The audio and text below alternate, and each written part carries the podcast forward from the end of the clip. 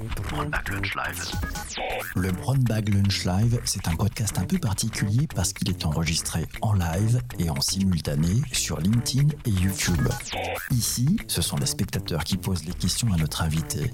Aucune préparation, tout est en direct. L'invité a deux minutes pour nous parler du thème du jour et 28 minutes pour répondre au feu roulant des questions des participants. Bonjour, bonjour, c'est le Brown Bag Lunch Live, votre rendez-vous qui a lieu chaque lundi. Ça fait plus d'un an qu'on se retrouve tous les lundis à 12h30 en direct sur LinkedIn.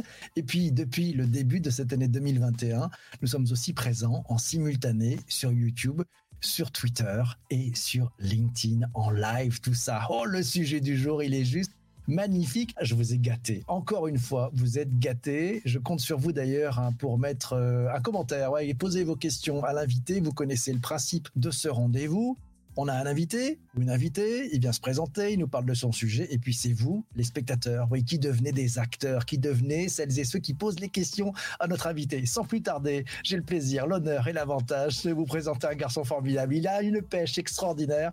La légende dit que ce n'est pas du sang qui coule dans ses veines, mais de la data. Mesdames et messieurs, applaudissements pour Mick Lévy. Bonjour Mick, comment vas-tu? Oui, ça fait plaisir de t'avoir ici. Un grand bravo pour celles et ceux qui ne te connaissent pas, est-ce que tu pourrais nous faire le, plaisir de te présenter, ce qui va laisser à, nos invités, bonjour à, Virginie qui vient de, nous rejoindre, de commencer à poser des questions sur le sujet. Mais avant tout, présente-toi, c'est à toi de jouer. Tu es on stage, fais-toi plaisir. Merci. Alors, je suis Mick Lévy, je suis directeur de l'innovation business pour le groupe Business et Décision. Ça fait 20 ans que je travaille dans le monde de la data, 20 ans chez Business et Décision aussi par ailleurs. Et donc sur le terrain, euh, pour aller repérer les meilleurs sujets, les meilleurs cas d'usage, les meilleures méthodologies, les meilleures approches technologiques pour créer de la valeur avec la data et avec l'IA. Et donc, euh, avec les équipes de business et décision, on met en œuvre ensuite euh, tous ces éléments-là pour dégager un maximum de valeur. Donc, tu le verras, je suis un grand, grand passionné de tous ces sujets, de la data et de l'IA et de la manière dont ils peuvent transformer l'entreprise aussi. Ouais. je sais parce que tu vas nous parler de ça, voilà, ça, tu as eu le plaisir, euh, c'était adorable de, me l'envoyer. J'avoue que je me suis régalé. Si c'est pas de la promo, il y a les gens de chez Duno qui doivent dire, oh là là, c'est incroyable, qu'est-ce qui se passe? On a de l'airtime. Bon, Nick, est-ce que tu peux nous parler, parce que c'est ton premier bouquin, hein, c'est ton premier bouquin, sortez vos données du frigo, mais il y a un sous-titrage qui dit une entreprise performante avec la data et l'IA. On sait que après le digital, le vrai sujet, c'est la data. Euh, tu peux nous parler un petit peu de, cet ouvrage On y trouve quoi là-dedans et qu'est-ce que tu veux transmettre à toutes celles et tous ceux qui, vont le lire et puis toutes celles et tous ceux qui sont présents aussi aujourd'hui? Je compte sur vous d'ailleurs à vos questions, mes amis. C'est à toi, Mick. Bah alors effectivement, sache que ça fait, j'ai bossé sur cet ouvrage pendant deux ans et demi, donc euh, j'ai eu envie en fait de partager euh, mon expérience, j'ai eu envie de partager ce que j'ai appris, donc euh, c'est dit au dos, mais c'est un manifeste pour une exploitation intensive et responsable des données. Et je crois que c'est avant tout ça. Moi, je suis quelqu'un qui, a une très très forte conviction quant à la valeur qu'on va pouvoir avoir dans l'entreprise par les données, par, par l'IA, et que pour ça, il faut en avoir une exploitation intensive, ambitieuse, mais responsable aussi. Alors, qu'est-ce qu'on va y trouver? Surtout un chapitre central dédié au cas d'usage dans lequel je donne un catalogue de 101 cas d'usage, dans quatre familles euh, de cas d'usage pour euh, toutes les entreprises, et dans lequel je raconte 10 histoires d'entreprises, de cas d'usage détaillés qui sont, à mon avis, particulièrement marquants et desquels il y a à en tirer des enseignements. Et puis, je donne aussi une vision de c'est quoi les données finalement en tant que matière première, quelles sont les technologies pour cette révolution des données, les technologies du big data, les technologies de l'IA, comment bien les comprendre. Et puis ensuite, tout un volet autour de qu'est-ce qu'il faut faire dans l'entreprise finalement pour en tirer de la valeur en termes organisationnels, en termes méthodologiques, euh, sur les nouveaux métiers, les nouvelles compétences, et aussi pour le délicat sujet de la confiance avec l'éthique dans les algorithmes et la protection des données, notamment quand tu vas s'agir des données personnelles. Alors, tu, un des chapitres du livre, hein, je crois que c'est le premier, euh, on entend souvent parler de dire la data, c'est le pétrole du 21e siècle. Euh, je te pose la question, la data, c'est le pétrole du 21e siècle selon toi? Alors oui, clairement. Clairement, déjà, par, tous les exemples que je donne, on, voit toute la valeur qui a pu être délivrée. Mais ce qui est vraiment saisissant avec cette, euh, cette, image-là, qui est assez ancienne en fait, hein, elle a quasiment 10 ans cette phrase-là maintenant. Hein. Mais ce qui est saisissant, c'est que depuis quelques années, on voit que les 10 plus grosses entreprises du monde sont finalement des data companies. Alors on les connaît, c'est les GAFAM, c'est les BATX, les GAFAM chinoises, donc les Google, Amazon, Facebook, Apple et Microsoft. Euh, donc leur équivalent chinois, leurs nouveaux équivalents aussi, avec euh, les Natu, avec Netflix, etc. Toutes celles-là sont parmi les dix plus grosses entreprises euh, du monde. Il y en a huit qui trustent aujourd'hui les, huit premières places sur le top 10 des plus grandes entreprises. Et si tu prends le même classement il y a seulement 25 ans, eh ben, je te le donne dans le mille, c'était des entreprises pétrolières qui étaient qui trustaient les premières places de ce classement. Donc littéralement, d'un point de vue même économique, les entreprises qui gèrent de la data sont venues remplacer les entreprises qui géraient et exploitaient du pétrole. Donc cette phrase, la data et le pétrole du 21e siècle, je trouve prend une résonance toute particulière quand tu le ramènes même à euh, des choses directement euh, économiques. Et ce qui est sûr, c'est que toutes les entreprises n'ont pas vocation à, se transformer euh, en, en, GAFAM, n'ont pas vocation à mettre la data au cœur de leur business model, à tout recentrer sur la data, mais toutes les entreprises vont pouvoir en tirer de la valeur, vont pouvoir en tirer du retour sur investissement et ce de façon durable. Ouais, bah alors tu as un bonjour de, Bordeaux de, Sylvain qui nous dit un coucou, voilà, il y a Sandra qui vient d'arriver, Elodie aussi. N'hésitez pas, mes amis, bonjour à tous, à poser vos questions à, notre ami euh, Mick. Moi j'avais une autre question à te poser. Bonjour aussi à Laura, ils sont venus en masse les Bordelais. Bonjour à, Will aussi qui nous, qui nous a rejoint sur, euh, sur Twitter. Euh, le cercle vertueux entre numérique, données et, l'intelligence artificielle. Tu peux nous parler un petit peu de ce, triptyque, ce, cercle vertueux de ces trois euh, finalement piliers? Ouais, alors ça c'est un élément clé à comprendre dans ce qu'est la révolution des données. Et tu avais raison en intro, tu faisais le lien avec euh, euh, la transformation digitale. En fait, qu'est-ce qu'il y a? C'est que la transformation digitale crée énormément de nouvelles données. La transformation digitale permet littéralement de mettre en données nos vies. Alors nos vies personnelles, mais aussi la vie de l'entreprise finalement, et aussi la vie de tout ce qui nous entoure, euh, d'animaux par des capteurs, la vie des objets, la vie des usines, la vie des moyens de transport, etc., etc. Et donc cette transformation digitale, et, c'est le premier élément, c'est le numérique, est en fait en plus de venir dans notre intimité, en plus de venir fournir un service, est un véritable vecteur de création de données. Et donc ces données, il va falloir maintenant les récolter, les transformer en connaissances, à partir de cette connaissance, ça va nourrir des algorithmes d'intelligence artificielle et ces algorithmes qui vont eux-mêmes finalement permettre de générer de nouveaux services, permettre d'alimenter plus intelligemment les services numériques euh, qui sont déjà disponibles. Et donc, on va créer un véritable cercle vertueux entre la data, enfin entre le numérique, la data et euh, l'intelligence artificielle. Et ça, ça va être vraiment un élément de compréhension de base pour que à chaque fois qu'on crée un nouveau dispositif numérique, quel qu'il soit dans l'entreprise, on pense bien à recueillir, à exploiter euh, les données. Je donne un exemple tout bête, une simple newsletter, euh, comme toutes les entreprises en envoient. J'en connais finalement assez peu qui exploitent les données qui ressortent de cette newsletter. À savoir, euh, est-ce que mon abonné a bien reçu mon mail? Est-ce qu'il l'a ouvert? Combien de temps il est resté dessus? À quelle heure il l'a ouvert? Depuis quel device il a ouvert? Est-ce qu'il est descendu tout en bas du mail ou pas? Est-ce qu'il a cliqué sur un élément? Est-ce qu'il a cliqué sur une vidéo? Si oui, lesquelles, etc., etc. Toutes ces informations sont en réalité hyper précieuses. Je donne un exemple parmi d'autres. Grâce à ce type d'informations, on peut venir personnaliser l'heure d'envoi des newsletters. Partout où on l'a fait, cette personnalisation, on gagne en moyenne 20% sur le taux d'ouverture des emails, ce qui est vraiment considérable hein, en, marketing direct. Arriver à améliorer le taux d'ouverture des emails de 20%, c'est phénoménal. C'est juste même d'améliorer les ventes rebonds, etc., euh, en exploitant bien ces données. Euh, c'est juste énorme. Alors, on va, prendre les questions. Il y a, as 101 exemples hein, dans ton ouvrage, donc on, pourra faire jusqu'à à peu près demain matin. On va, mais d'ailleurs, on va rester ensemble jusqu'à demain matin. Euh, le principe du Brown Bag Lunch Live, tu le sais, c'est les participants qui posent des questions aux invités. Donc, comme ça, on n'avait rien préparé. C'est encore plus simple. Et la question, la première question, elle arrive de Virginie, euh, qui te souhaite bonjour et qui pense aux différents scandales autour de la data, notamment ceux liés aux réseaux sociaux avec le défi de l'éthique. Alors, est-ce que le défi de l'éthique est central pour toi, Nick oui, il est hein. central. Hein. Je, vous le, je vous le redis pour ceux qui nous rejoignent maintenant. Euh, mon, livre, son sous-titre, c'est que c'est un manifeste pour une exploitation intensive et responsable des données. L'un n'ira pas sans l'autre. Virginie a raison de, citer les, récents scandales. Je pense que le premier scandale, c'était celui de la NSA, qui est venu montrer une surveillance globale généralisée par les, par, les Américains et donc l'agence de, de, la NSA. On cite évidemment, euh, on pense tout de suite au scandale de Facebook avec Cambridge Analytica, qui était encore plus effrayant parce qu'il vient remettre en cause même nos, démocraties. On peut penser euh, au, reportage de Social Dilemma qui montre à quel point finalement les algorithmes des réseaux sociaux nous enferment et viennent amener une polarisation euh, du monde et donc là encore mettre en cause la liberté d'expression et amener un risque sur les démocraties.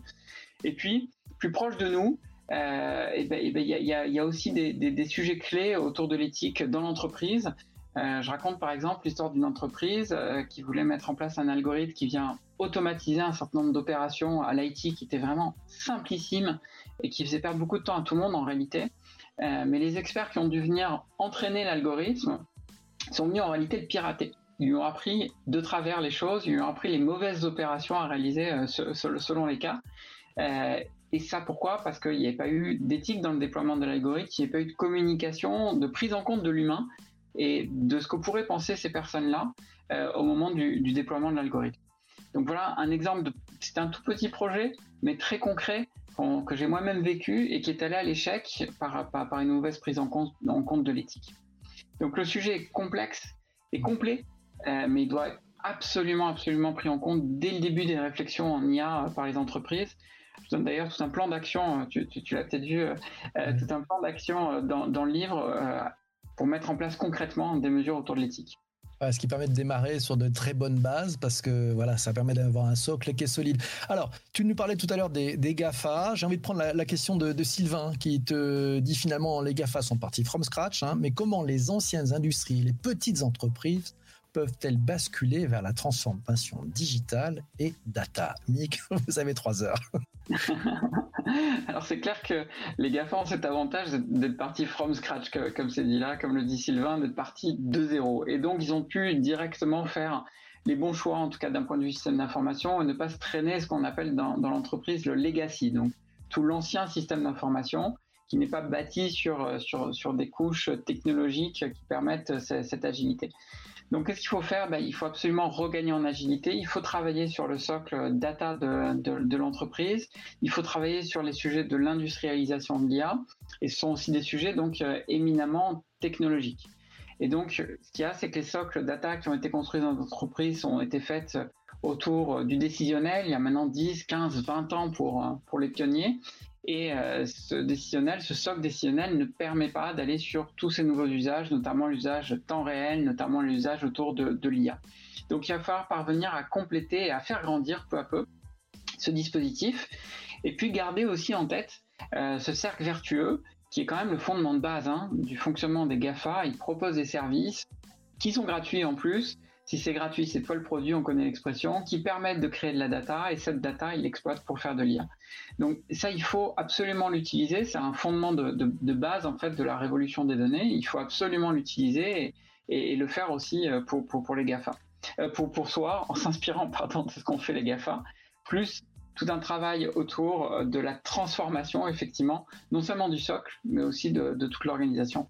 Ah. Évidemment, la question est très vaste. Hein. C'est une question très vaste, euh, ça fait de la, conversation. Tiens, Christian, à propos de la rebondie sur la, gratuité, est-ce que le problème ne vient pas de la gratuité La date à prendre la valeur, les utilisateurs ne sont pas incentivés sur les données qu'ils laissent sur les plateformes? On voit, on voit certains mouvements qui, qui feraient qu'on pourrait être, je crois, c'est plutôt aux États-Unis, être rémunéré en fonction de la donnée que l'on donne, c'est ça?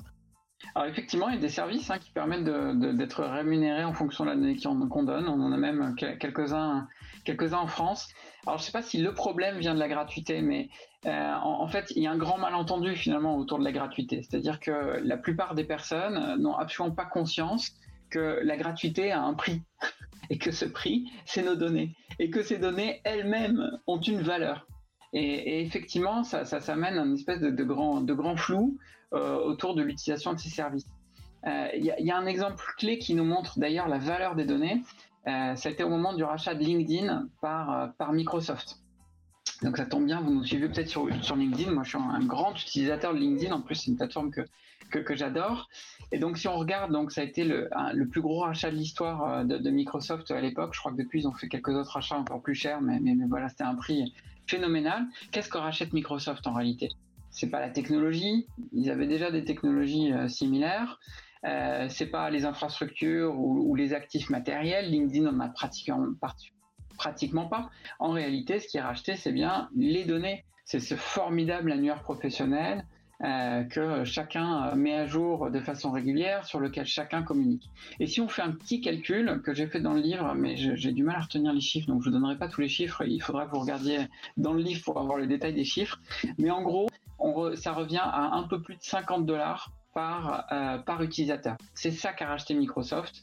Et, on peut se dire que c'est un peu la valeur d'un profil LinkedIn moyen. Ça pourrait être autour de 50 dollars euh, par utilisateur. Donc voilà, c'est ça qui amène un grand malentendu finalement. C'est pas énorme en fait, ça veut dire qu'on ne vaut que 50 dollars. tes données LinkedIn ne valent que 50 dollars. Toi, tu vaux beaucoup, beaucoup plus que ça, c'est inestimable toi-même. Merci. Tiens, je vais prendre la question de, David. David te demande euh, s'il y a des différences d'approche data euh, quand on est en B2B ou en B2C, en business to consumer ou en business to business. Euh, tu vois des différences d'approche toi ah oui, alors il va y en avoir énormément. Moi, je le vois puisque Business Edition est une entreprise B2B, donc euh, on travaille le sujet pour nous-mêmes. Et puis, on conseille aussi énormément d'entreprises B2B ou B2C euh, d'ailleurs. Oui, il va y avoir beaucoup, beaucoup de différences. La toute première, en fait, est sur les cas d'usage qu'on va vouloir, euh, qu'on va vouloir réaliser, puisqu'une entreprise B2B a généralement pas autant de clients dans son portefeuille d'une part, et autant d'interactions clients. Et puis, bien souvent, on, on peut être sur des ventes au panier moyen plus, plus, plus important. Euh, donc en B2B, un des cas d'usage clés va être par exemple le fait de savoir euh, élaborer des réponses à des appels d'offres de façon automatique. Ça, c'est un sujet. Il y a un autre sujet hyper intéressant en B2B, peut-être encore plus qu'en B2C, qu'est-ce qu'on appelle le lead scoring. Donc quand on reçoit un appel d'offres, quand on arrive à capter un lead, d'arriver à prédire nos chances euh, de, de, remporter ce lead pour ensuite bah, finalement parvenir à, à optimiser au mieux l'investissement qui va être mis en avant-vente en B2B sur, sur, sur le sujet. Donc, on ne va pas s'intéresser exactement au même cas d'usage. Techniquement, les approches ne seront pas toujours les mêmes parce qu'on n'a pas toujours le même volume de données, notamment pour entraîner les algorithmes en B2B qu'on peut en avoir en, B2C. Mais encore, ça c'est, je, je, je, parle de manière très, générale, c'est évidemment affiné selon l'entreprise euh, et puis c'est données propres. Ah, tiens, je vais prendre une question, c'est celle de Jean-Emmanuel. Faut-il avoir peur du FOMO pour la data? Vous savez, le fear of missing out, le fait d'avoir un peu peur de passer à côté des choses, euh, avoir de la data pour tout, mais ne pas l'exploiter. Quel impact de stockage d'énergie stratégique pour une entreprise? Tu sens qu'il y a du FOMO sur la data ou pas, Mick? Euh, non, on n'a pas trop peur d'en manquer de la data, si c'est bien ça la question. Hein.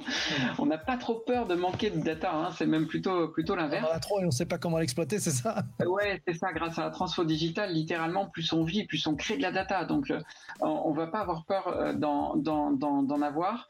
Par contre, effectivement, il faut avoir les bonnes données euh, pour correctement les, les, les, les exploiter. Donc, c'est aussi avoir la bonne nature de données. Et en se basant toujours sur mon cercle vertueux, ça peut être de réfléchir à l'envers sur le cercle vertueux, de se dire tiens, j'ai besoin de créer un nouveau service, je veux créer un nouvel algorithme, mais de quelles données j'ai besoin pour l'avoir? Et puis du coup, en, continuant de réfléchir à l'envers, euh, bah, quel service je vais pouvoir créer pour arriver à, obtenir ces données? Donc même si on a peur d'en manquer, en fait, on va pouvoir créer les bons services pour parvenir à, avoir les données euh, qu'on a. Alors l'autre partie de la question est, est intéressante aussi, quel impact, euh, quel impact en termes éthiques, on les a déjà un petit peu traités, mais aussi en termes de stockage, d'énergie, de stratégie. Euh, évidemment, il va falloir se poser beaucoup, beaucoup de questions. Les enjeux environnementaux et énergétiques euh, vont être énormes sur le sujet. il y a beaucoup de choses qui sont dites. Il y a beaucoup de choses qui sont dites d'ailleurs qui sont, qui sont assez fausses, qui circulent sur, sur le sujet énergétique. Néanmoins, on a une vraie préoccupation sur l'énergie que prennent les algorithmes, euh, notamment les algorithmes les plus avancés qu'on appelle de deep learning, euh, qui pour leur entraînement donc nécessitent une énergie folle pour mouliner les milliards de données sur des milliards de paramètres qui sont donnés en entrée de ces algorithmes. Ça prend beaucoup beaucoup d'énergie. Donc euh, il y a des recherches d'ailleurs qui sont en cours hein, sur ce sujet en particulier. Je vais prendre une question de, Laura. Enfin, c'est plus un commentaire. D'ailleurs, je voudrais te faire réagir sur ce commentaire. Les différents scoring ou clusterisation des clients, des prospects pour approcher les parcours différemment, le niveau de service, les probabilités que le client mente ou pas, parce que ça arrive dans les réclamations, euh, seront clés selon elle pour une meilleure différenciation. Qu'est-ce que tu en penses? C'est le début de l'avenir là? C'est un sujet clé. Euh, moi, c'est le, sujet que j'appelle globalement la personnalisation, voire si on multiplie tous ces éléments, il y en aurait encore beaucoup d'autres, on entre dans l'ère de l'hyper-personnalisation client. En fait, j'explique dans, le chapitre qui est dédié au cas d'usage qu'il y a quatre grandes familles d'usage pour l'entreprise. L'amélioration de son efficacité opérationnelle, l'amélioration de la relation client et globalement d'obtenir une meilleure intimité client, la maîtrise de son écosystème des risques et la lutte contre la fraude, et tout le domaine de l'innovation, de la réinvention dans lequel on va créer des produits et services basés sur les datas. Donc là, alors, nous fait un commentaire qui sert tout particulièrement donc la deuxième famille hein, autour euh, de l'intimité client. Et tout l'enjeu va être de parvenir à obtenir les bonnes données pour monter en connaissance sur nos clients et parvenir ensuite à venir personnaliser l'expérience par du scoring, par de la clusterisation, de la segmentation, par de l'amélioration et de la personnalisation des services, par même de la personnalisation de la tarification. Pourquoi pas? On va, on va le voir de plus en plus. On parlait en B2B, c'est un, des grands, grands aspects aussi en B2B, de venir personnaliser les tarifs. Pourquoi pas aller prédire euh, le fait que le client puisse mentir, aller prédire aussi le fait que le client puisse défaillir, puisse ne pas payer un crédit dans la banque par exemple. Tout ça vont être des éléments précieux pour ensuite venir personnaliser notre, notre relation client et arriver in fine à, embellir l'expérience qu'on va faire connaître à ce client réenchanter l'expérience client. Magnifique. Euh, tiens, question de, Virginie. Euh, elle est importante c'est un des chapitres de ton ouvrage. Euh, comment mettre en place en entreprise une organisation qui soit plus data-centrique? Alors, elle parle de formation, d'acculturation. De ce que tu as pu observer, toi, quelles sont les, bonnes pratiques en la matière pour devenir une entreprise data-centrique? Il y a plusieurs parties dans, cette question. La première chose, c'est une prise de conscience. Une prise de conscience que la data est un actif et que c'est un actif à part entière de l'entreprise. Et, moi, quand, j'ai réalisé ça et quand je réalise à quel point la plupart des entreprises, en tout cas celles que je côtoie en France, en Europe, n'ont pas fait cette prise de conscience, ça me frappe. Rendez-vous compte de, la situation où tous les actifs ont été hyper optimisés, on a serré les boulons partout dans l'entreprise, les processus, le management, etc., etc. Et il y a un actif qu'on laisse de côté totalement inerte ou en tout cas totalement sous-exploité qui est celui de la data. Donc il faut cette prise de conscience, c'est vraiment le tout tout premier sujet. Et pour cette prise de conscience, effectivement, on va pouvoir aller sur les sujets de la formation, sur les sujets de l'acculturation. Moi, j'aime bien euh, faire des séances que j'appelle des séances d'idéation active, dans lesquelles il y a de l'idéation, on, vient euh, amener euh, une vingtaine, une trentaine de personnes, pourquoi pas de l'entreprise, pour qu'elles réfléchissent et se projettent ensemble sur des cas d'usage, parce que du coup c'est très impliquant. Et puis une acculturation qui est nécessaire à tous les étages de l'entreprise, et en commençant par le plus haut niveau, le niveau des codires, des COMEX. C'est ce qui fait d'ailleurs que j'interviens hyper régulièrement dans des conférences euh, en interne de l'entreprise pour un public plus ou moins large ou parfois directement dans des COMEX ou dans des CODIR pour venir faire cette sensibilisation qui est absolument nécessaire et qui se fait par la prise de conscience de la valeur, de la valeur de la data en tant qu'actif. C'est vraiment le sujet clé, je crois. Sujet clé. Une question de, de Jean-Emmanuel. La data est-elle un bon atout pour faire des interviews de clients, aller plus loin avec l'empathie et la data. Ouais, c'est vrai que c'est pas que des études, hein, c'est pas que des chiffres. Et on peut aller avec de l'empathie, un peu plus d'empathie grâce à la data. Eh bien oui, clairement. Alors si on se met dans un entretien euh, client, mettons un entretien en face à face dans une agence avec un vendeur, etc. Ça sera hyper intéressant effectivement de de, de, de, de communiquer finalement au vendeur via une tablette ou via son, son, poste. Euh, tous les éléments de, connaissance de ce client et lui amener un maximum d'éléments de connaissance de client. En, fait, on est toujours, euh, il faut qu'on arrive à retrouver l'image, vous savez, du, vendeur de l'épicier des années 50 ou 60, avant la distribution de masse, avant les grands magasins, dans lesquels il connaissait parfaitement son client et dans lesquels il avait une relation intime avec ce client et limite tu lui avais préparé son panier avant même qu'il arrive parce qu'il savait que Monsieur Dupont allait passer le mardi et qu'il voulait telle liste d'articles et qu'il allait lui en proposer un autre parce qu'il savait que ça lui plairait. Voilà. Il faut parvenir à récupérer euh, cette, cette relation extrêmement intime et donc amener des données à la fois du client lui-même, des données contextuelles et puis même des données euh, proactives amenées par l'intelligence artificielle en disant tiens propose tel produit à ce client-là parce qu'il y a de très fortes chances qu'ils soient intéressés, va permettre de réenchanter euh, euh, effectivement la relation client et de remettre de l'empathie qu'on avait perdue finalement par, par, par, toute par toute la, la, partie distribution de masse et puis aussi par tout le numérique sans l'intelligence. Et aujourd'hui, avec la data et l'IA, on va pouvoir continuer à faire du numérique parce que on a besoin, parce qu'on le veut, parce qu'on voit que la, société va vers ça, parce que en période pandémique, sans le numérique, euh, il se passerait plus rien du tout actuellement, imaginez-vous.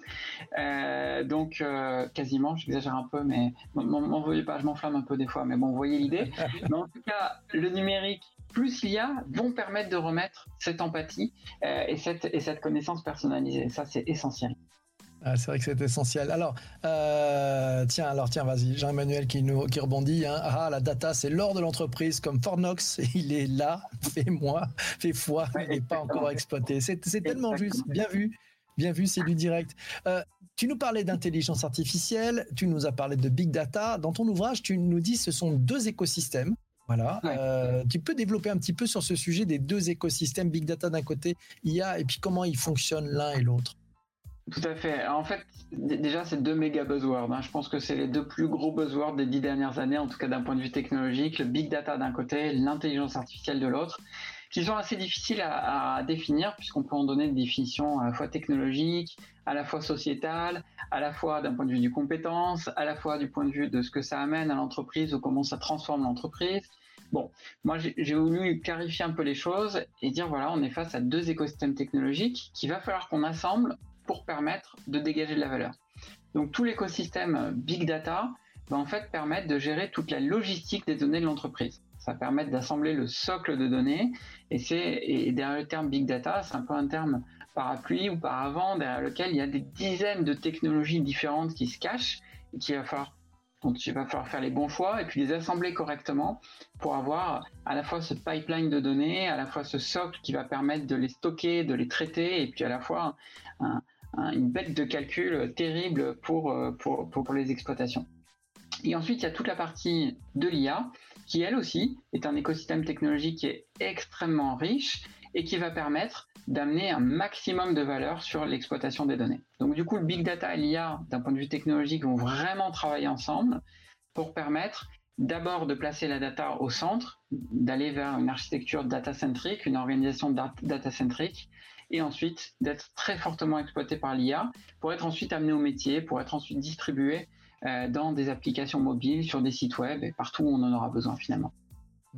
Alors la, data, on, en parle là, euh, bah, il y a celle que, dont disposent les entreprises, la leur, hein, qui est travaillée plutôt pour l'interne. Il y a aussi l'utilisation de l'open data, c'est les données externes qu'on peut aussi utiliser. Puis il y a aussi le fait de proposer et de mettre à disposition de l'écosystème ses propres données open data. Je voudrais rebondir sur une des questions de, Laura qui nous dit une des sources sous-exploitées, c'est l'open data. Euh, voilà, par exemple, euh, bah, éviter d'envoyer un emailing de pub pour des piscines un jour où il pleut des cordes dehors, ah oui, alors que l'information est disponible. Tu recommandes quel type d'open data pour commencer pour, pour celles et ceux qui n'utilisent pas encore ça dans leur entreprise ou qui n'ont pas pris le temps aussi de publier des données et de les rendre publiques alors déjà, ouais, je suis tout à fait d'accord. L'open data est totalement sous-exploité et globalement, il va y avoir beaucoup de valeur à exploiter des données externes à l'entreprise. Ça va permettre à minima de venir contextualiser tous les constats, toutes les données qu'on a recueillies dans l'entreprise avec du contexte comme, comme celui de la météo, par exemple. Donc, selon les secteurs, les données auxquelles on va s'intéresser en open data sont, sont très variées. Il faut avouer que l'open data est une jungle encore assez peu organisée et que donc on va pouvoir trouver des données de qualité très variée, euh, de niveau de détail très varié, d'intérêt très varié aussi. Euh, mais sachez que la France est parmi les pays les plus avancés en open data. Euh, on était le premier pays au monde à nommer un, équivalent de Chief Data Officer, un administrateur général des données, voilà, façon administration française, et qui était en charge donc de cette ouverture des données. C'était Henri Verdier il y a déjà quelques années qui travaille sur le sujet. Euh, donc il y a énormément de valeur à tirer de l'open data. Euh, ça vaut vraiment le coup de, avant chaque projet, en tout cas nous, on le réalise avant chaque projet, euh, d'aller faire un petit audit des sources open data qui vont pouvoir être intéressantes pour le projet qui est à réaliser. Parmi les, celles qui reviennent toujours, il y a effectivement des données de météo, les données de l'INSEE qui nous donnent des, idées sur le potentiel socio-économique de zones de chalandise, par exemple, des, choses comme ça. Ça, c'est vraiment le, top 2 des données qui reviennent hyper régulièrement. Mais on pourra s'intéresser aux données de criminalité, aux données d'accidentologie euh, de, manière assez régulière. Bref, il y, a vraiment énormément de valeur à tirer, à de l'open data. Tu as une bonne adresse d'un site sur lequel on peut se rendre pour trouver les, catalogues de données qui sont euh, disponibles? Alors malheureusement, il n'y en a pas qu'un. Celui euh, du gouvernement, opendata.gouv.fr, euh, je pense que c'est la base. on, me dit dans mon oreillette que BPCE a aussi son portail C'est vrai, c'est incroyable, les gens font les choses formidables. incroyable. Ah, ah, un, portail Open Data, incroyable, incroyable. Bah ouais, ouais, c'est mais c'est amusant parce que je pensais aussi à, l'idée d'envoyer un mail alors qu'il pleut pour, pour des promotions de piscine. Euh, sur ce sujet-là, et c'est pas lié à l'open data, mais Air France avait envoyé des promotions pour aller à Wuhan en plein début de l'épidémie. Enfin, tu, tu, tu, vois le délire. Et, là, je pense que c'est l'inverse, c'est simplement un algorithme qui avait dérapé et un automatisme qui était resté sans tenir compte du contexte qui, qui, qui était là comme il y avait moins de demandes, comme il y avait moins de demandes, euh, les prix étaient plus attractifs, donc il y avait même une promo. C'était incroyable. La machine C'est le truc à l'envers par rapport à l'exemple. C'est génial. Nick, tu es le bienvenu quand tu veux parce que c'est passionnant. C'était vraiment trop court. Euh, il est 13h et on va faire un truc que moi j'aime beaucoup. On va faire un rôti. J'ai demandé à celles et ceux qui sont présents euh, voilà, de mettre dans les commentaires voilà, ce qu'ils ont pensé de cet échange. Voilà, 5, ils ont trouvé ça formidable. un, ils ont trouvé ça nul, ils reviennent plus on se parle plus, enfin bref, on est fâché. Voilà, vous y allez, euh, on attend vos, commentaires les uns et les autres. Euh, tiens, ton retour à toi, ton propre rôti, parce que bon, la data, c'est aussi de la mesure. Qu'est-ce que tu as pensé de cet échange? écoute, moi je mets 5. Hein. Moi déjà je suis un. Ah, tu veux revenir, toi tu veux revenir, ouais, d'accord. Ah bah oui, moi j'adore comme toi les rôtis déjà. Euh, j'ai fait ma moyenne générale de tous mes rôtis du monde, je suis à 4,6, donc j'espère que là vous n'allez pas me faire. Mal, c'est pas mal, c'est pas mal. C'est plutôt une chose. un très très bon moment. Merci beaucoup de l'invitation merci. c'est un grand 5. C'est un grand 5 avec un grand merci. Merci à, vous toutes et vous tous. Voilà, c'est parti. C'était top. Merci. Génial. Oh là, ça, super vivant. Trop court, trop court. Et oui, elle a raison, Elodie, c'était trop court. Merci. 5 plus l'infini. Voilà, c'est parti. Ça, c'est monté dans moyenne. Eh ben merci. Je vous donne rendez-vous la semaine prochaine. On va faire un, échange. Voilà, l'invité il n'est pas encore choisi. Ce sera une surprise. Voilà, ce sont des choses qui arrivent. Un grand 5, ça y va. C'est hyper intéressant. Ça commente dans tous les sens. Il y en a partout. Jean-Marie aussi. Alice nous met, un grand 5. Voilà, bravo. Euh, je vous donne rendez-vous sur le podcast. Oui, vous allez chercher Brown Bag Lunch Live sur votre plateforme de podcast euh, à la demande. Voilà, un truc fabuleux. L'audio à la demande. Les plateformes de balade de diffusion et vous allez pouvoir écouter ces, rendez-vous. Voilà, c'est en audio. Donc, si vous courez, si vous marchez, si vous faites autre chose, hop, vous pouvez les écouter. C'est magnifique. On vous souhaite une bonne journée. Merci beaucoup, Mick, et à très, très bientôt. Merci à vous tous. Salut, portez-vous bien. Ciao, ciao. Au revoir, les amis.